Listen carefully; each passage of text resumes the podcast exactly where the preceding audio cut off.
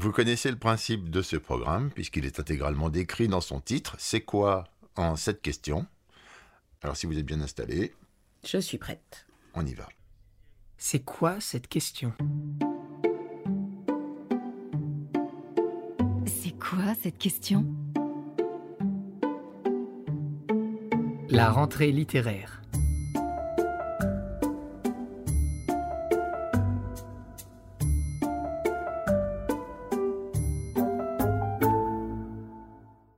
Caroline Ast, bonjour. Bonjour Vincent. C'est un plaisir de vous retrouver. Vous êtes toujours en charge des éditions Belfond et vous avez choisi pour introduire ce podcast sur la rentrée littéraire un extrait d'un des livres sélectionnés. C'est Lionel Shriver, 4 heures, 18 minutes et 22 secondes. En douaille. Parce que ça résume le livre, c'est la toute première phrase du livre qui n'a l'air de rien, mais qui va créer une détonation dans le livre et faire exploser un couple. Et parce que pour moi, c'est un bon résumé de ce qu'est la rentrée littéraire. Un très court résumé. Très court. 4 heures, 18 minutes et 22 secondes. J'ai l'intention de courir un marathon.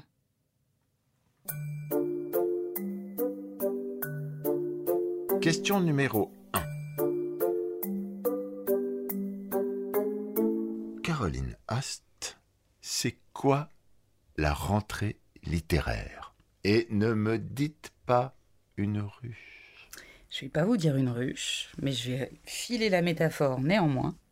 C'est un marathon et un sprint. Ou un sprint qui durerait le temps d'un marathon.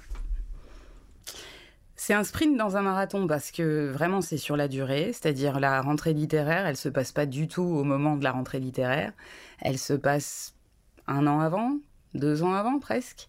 Euh, ça c'est lié au fait qu'on fait des livres étrangers et qu'il faut les traduire et qu'il faut que tout ça prend du temps. Euh, la rentrée littéraire, pour nous, elle démarre, oui, un an, un an et demi avant. C'est-à-dire au moment où on se dit, ce livre-là aura les meilleures chances au moment de la rentrée littéraire. Et ensuite, c'est un sprint, puisqu'il faut préparer le livre, commencer à en parler, marteler, marteler, marteler, marteler le même message pendant un an, qui est que ce livre-là sera le meilleur de la rentrée littéraire. Ça veut dire qu'un livre qui est à la rentrée littéraire n'est pas forcément conjoncturel. Ça veut dire que si vous le prévoyez deux ans à l'avance, on ne tient pas compte finalement de l'ambiance. Là, par exemple, dans le post-Covid, on sort pas tel type de livre, etc. Ça, c'est la difficulté de travailler sur des livres euh, étrangers. C'est qu'on est, on est lié à des, des délais qui sont moins flexibles que ceux, de, que ceux du français, où vous pouvez improviser davantage. Euh, sur l'étranger, c'est plus compliqué. Et du coup, ça pose la question de trouver des livres qui soient suffisamment dans l'actualité, alors que vous ne l'êtes pas totalement. Vous avez toujours un peu deux ans ou d'avance ou de retard. Ça Mm. dépend. Et euh, c'est vrai que là, on n'aura pas de livres qui traiteront du Covid, par exemple. Mais est-ce qu'on a envie d'avoir des livres qui traitent du Covid Ah, maintenant? pas moi, non. Personne. Est-ce qu'un bon livre n'est pas toujours dans l'actualité? C'est vous. Très bonne remarque. Je progresse. Question numéro 2. C'est quoi la méthode Caroline Ast, Belfond, pour l'organisation et le suivi de la rentrée littéraire? Ça rejoint un peu la question précédente. C'est que euh, il faut avoir une idée très claire de votre programme, de pouvoir vous dire très tôt celui-ci ira en rentrée littéraire, puisque aller en rentrée littéraire, ça veut pas dire juste lui donner une date de parution. Ça veut dire donner comme message aux gens avec qui vous travaillez et qui vont le porter à leur tour que c'est sur celui-là qu'ils devront mobiliser leurs forces. Des forces qui changent aussi par le fait que c'est la rentrée littéraire. Et la rentrée littéraire, on sait que euh, c'est un moment à la fois très fugace et en même temps qui demande beaucoup, beaucoup d'énergie. Fugace parce que euh, ça se joue sur peu de temps. Il y a tellement de livres qu'il faut trouver vraiment le bon moment pour que votre livre soit lu, et pas forcément qu'il soit lu plus que celui des camarades. Et puis, il faut que les attachés de presse puissent le faire euh, émerger aussi dans la presse, dans les médias. Il faut qu'on prévienne les libraires d'abord et les lecteurs ensuite que ce livre-là va arriver, mais pas trop tôt pour pas qu'ils l'oublient. Donc c'est vraiment, euh, c'est tout le temps essayer de se demander si euh, c'est le bon moment. Pour moi, c'est c'est ça, c'est accumuler les décisions qui sont liées à à quel moment on le fait. Un planning, quoi. Une sorte de planning, mais de planning qui changerait tout le temps encore plus les dernières années. Et le rapport aux réseaux sociaux par rapport à cette rentrée scolaire, c'est quand même une variable importante dans la communication aujourd'hui. Oui, ça a pris une place euh, importante. Euh, c'est là-dessus justement qu'on n'est pas encore très sûr de quand c'est le bon moment. Et en même temps, c'est intéressant parce que les réseaux sociaux, on maîtrise beaucoup moins. Il y a une espèce d'appropriation aussi. On voit que les images euh, voyagent, que que certains, euh, que certains utilisateurs de réseaux sociaux s'approprient euh, le livre et le, le restituent. On voit qu'il y a une espèce de, de diffusion, mais on ne sait jamais si c'est le bon moment. Est-ce que c'est trop tôt? Est-ce que c'est trop tard? Est-ce que c'est... c'est on, maîtrise moins, ce qui est bien, mais euh, du coup, on, on hésite encore beaucoup. On tâtonne. Question numéro 3, un peu polémique. C'est quoi, qu'est-ce qui motive votre choix de tel ou tel ouvrage présenté à la rentrée littéraire? Ben, j'ai pas tellement de réponse. non, c'est difficile à dire. C'est on essaye là aussi de trouver un équilibre le plus euh, pertinent possible. Euh, cette année, on a un auteur qu'on, une auteure pardon qu'on connaît très bien, puisque Lionel Schreier, c'est aussi une auteure qu'on publie depuis très longtemps. Donc c'est un nom connu. On sait aussi de quoi elle est capable. On sait qu'elle est redoutable. Et l'idée, c'est de lui mettre quelqu'un d'inconnu à côté pour essayer de profiter de, de, de l'aura de son nom. Euh, mais c'est difficile, vraiment. C'est difficile à dire. Je peux pas vraiment vous expliquer. C'est assez. Euh... Même moi, je me l'explique pas toujours. Mais quand même, vous choisissez un moment ou un autre parmi pas mal d'ouvrages. Voilà, celui-ci, celui-là, je vais le présenter. Mmh. Mais c'est lié à plein de choses. Ça peut être lié à son sujet, ça peut être lié à sa carrière à l'étranger, euh, s'il avait déjà été très remarqué euh, à l'étranger, par exemple. Ce qui est le cas de, de celui du deuxième livre qu'on présente.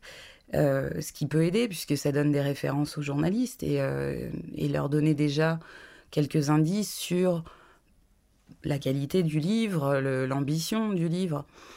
Donc tout ça, c'est des choses, euh, c'est des choses assez pragmatiques. Vous dites, j'ai assez de matière pour euh, pour euh, aider à, à, le faire émerger au moment de la rentrée il y a un paradoxe complet de, la rentrée littéraire qui est que les livres ont le plus de visibilité à ce moment-là, et en même temps, il y en a tellement que cette visibilité devient s'efface un peu.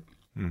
Est-ce que ce choix que vous faites n'est finalement pas le vôtre, mais celui euh, qu'impliquent les règles de la rentrée littéraire C'est pour ça que je trouve que c'est difficile de, répondre à ça. C'est qu'à la fois, oui, on, on, répond à des règles, des règles qui sont euh, qui ne sont pas clairement énoncés, mais qu'on qu qu sent, qu'on devine, ou qu'on connaît euh, sur les prix, le, temps de, délibération des jurys, par exemple. Mais, euh, mais par ailleurs, c'est aussi, euh, c'est plus subjectif que ça. C'est vraiment se dire que ce livre-là, on pourra, on pourra le porter à ce moment-là. Euh, et que si on peut lui, si on peut arriver avec toutes les munitions possibles, c'est là qu'il aura une chance d'émerger. Question numéro 4, une question militaire. Quels sont les dangers spécifiques de la rentrée littéraire et quelles sont, Caroline, vos armes? Les dangers, je crois qu'on les a un peu évoqués, c'est que il y a énormément de livres, que trop, certainement, c'est en tout cas ce qu'on entend tous les ans. Nous, on essaye de réduire, mais il y a toujours autant de livres, ce qui est une très très belle chose, puisque en plus on a vu l'année dernière que dans des moments euh, compliqués, euh, la lecture était euh, un, vrai, refuge pour tout le monde. Donc c'est très, bien de se dire qu'il y a beaucoup de livres. Après, il y en a trop. Du coup, c'est difficile de se dire que certains livres vont être, puisqu'on est sur la métaphore militaire, envoyés au casse-pipe et qu'on risque de les perdre sur le champ de bataille. C'est une période qui est difficile aussi parce qu'on joue tous des coudes avec un peu les, euh, mêmes codes, justement. Donc, euh, on joue des coudes pour être, euh, pour être celui que, qui rencontre le libraire qui va lire ce livre-là plutôt qu'un autre. On joue des coudes pour se faire une place euh, justement sur les réseaux sociaux, trouver le bon moment et être un tout petit peu avant le, copain. C'est vraiment, euh, oui, c'est une course, une course euh, qu'on joue, on a tous le même point de départ et puis après on... Donc c'est stratégique quoi. C'est assez stratégique, oui. Et vous avez des armes spécifiques Belfond? Déjà, j'espère qu'on a des très très très bons livres, parce que ça aide quand bah, même beaucoup. Sur la rentrée littéraire, euh, oui, je pense qu'on a quelques armes. On a, Ça fait plusieurs années que je pense, j'espère qu'il y a une vraie attente autour de, nos livres de rentrée. Euh, peut-être justement parce qu'on promet toujours une découverte. Euh, on a eu le sympathisant de Viet Nguyen qui a été qui a été vraiment spécial. On avait un livre un livre particulier aussi très bizarre très glauque, mais remarquable, sur euh, un pédophile, un livre qui s'appelait La Tanche, qui a été très remarqué. Euh, l'année dernière, on a sorti ce livre qui est vraiment euh, qui est fabuleux, qui s'appelle Apérogone de Colum McCann, qui parle d'Israël-Palestine, qui, qui sortait dans une année étrange, et on se disait, est-ce que, est-ce que le, Bon, Colombe McCann, c'est quelqu'un qui est très connu et qui, est, qui a déjà beaucoup de reconnaissance. Donc, euh, mais quand même, est-ce que les gens vont avoir envie de lire euh, un gros livre euh, sur le conflit israélo-palestinien écrit par un Irlandais exilé à New York? Et en fait, il y a eu une vraie communion autour de ce livre-là. Et on a fait cet énorme livre aussi, c'était il y a deux ans, qui s'appelait La fabrique des salauds, qui était un vrai pari parce que c'était 900 pages allemande sur euh, la Deuxième Guerre, enfin, même avant, sur euh, des années 20 aux années 70. Euh, c'est.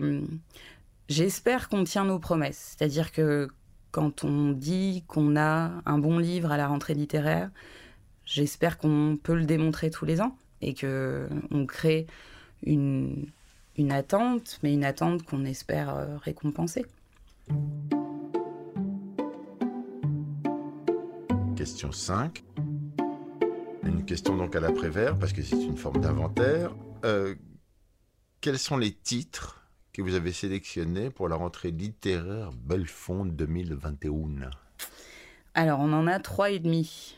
Je sais que c'est bizarre, mais je vais vous expliquer pourquoi. C'est chelou. Ouais. On en a trois et demi, on en a deux étrangers. Lionel Shriver, qui a écrit 4 heures, 18 minutes et 22 secondes, ce livre sur euh, un couple confronté à une nouvelle passion dévorante du mari, le footing.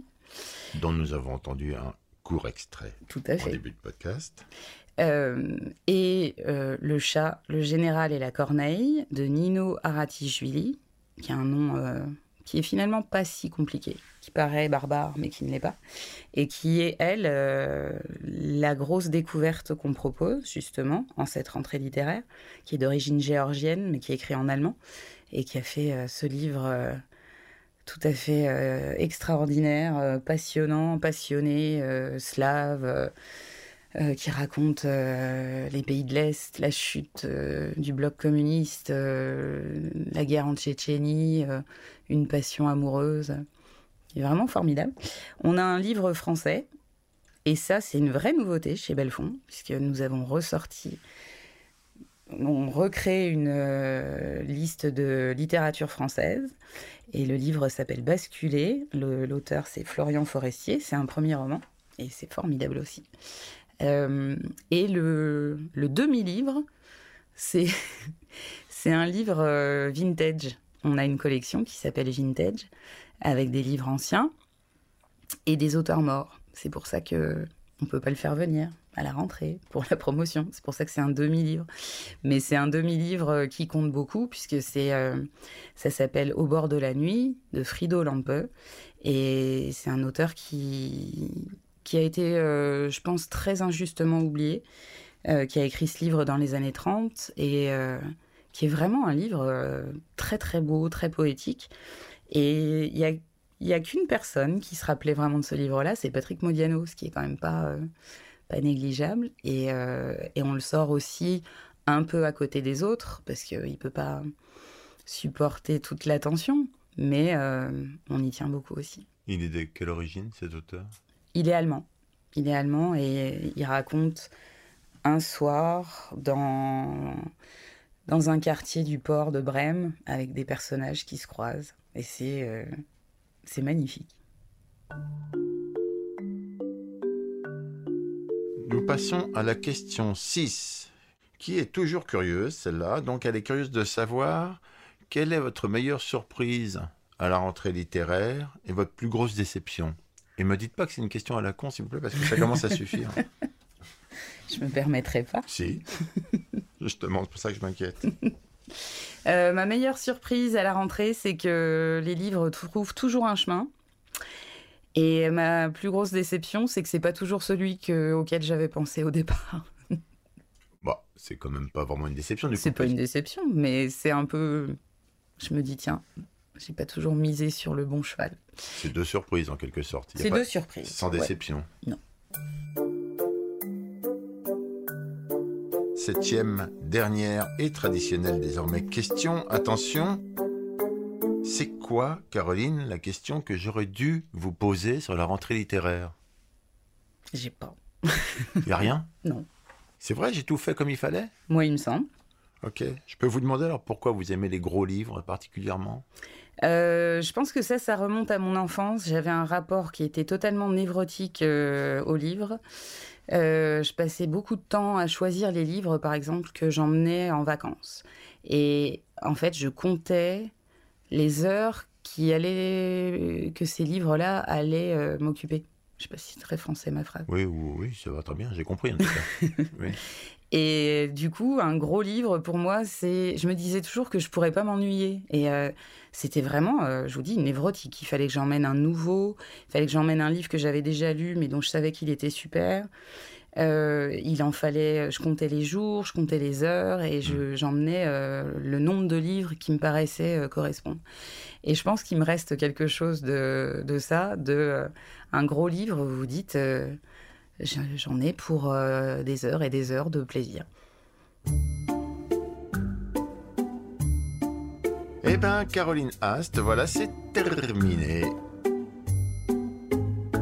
Reste qu'à écouter ensemble l'extrait que vous avez choisi pour conclure ce podcast. Oui, j'ai choisi les toutes dernières phrases du chat, le général et la corneille de Nino Aratichvili. C'est pas l'extrait le plus gai, mais euh, je vous promets, là, pour le coup aussi, des heures et des heures de d'envolée poétique et romanesque et passionnée avec ce livre-là. Nino Aratichvili, Le chat, le général et la corneille. D'un même mouvement, les hommes armés firent un pas en arrière et se mirent en rang devant la porte. Personne ne quitterait cette pièce avant que le jeu soit terminé. Le colonel prit l'arme d'une main qui ne tremblait plus, bien au contraire. D'un geste sûr et déterminé, il dirigea le canon contre sa tempe et appuya sur la détente.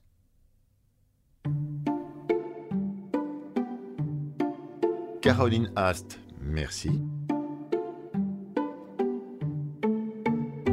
Il n'y a pas de quoi, Vincent. Mais si, justement.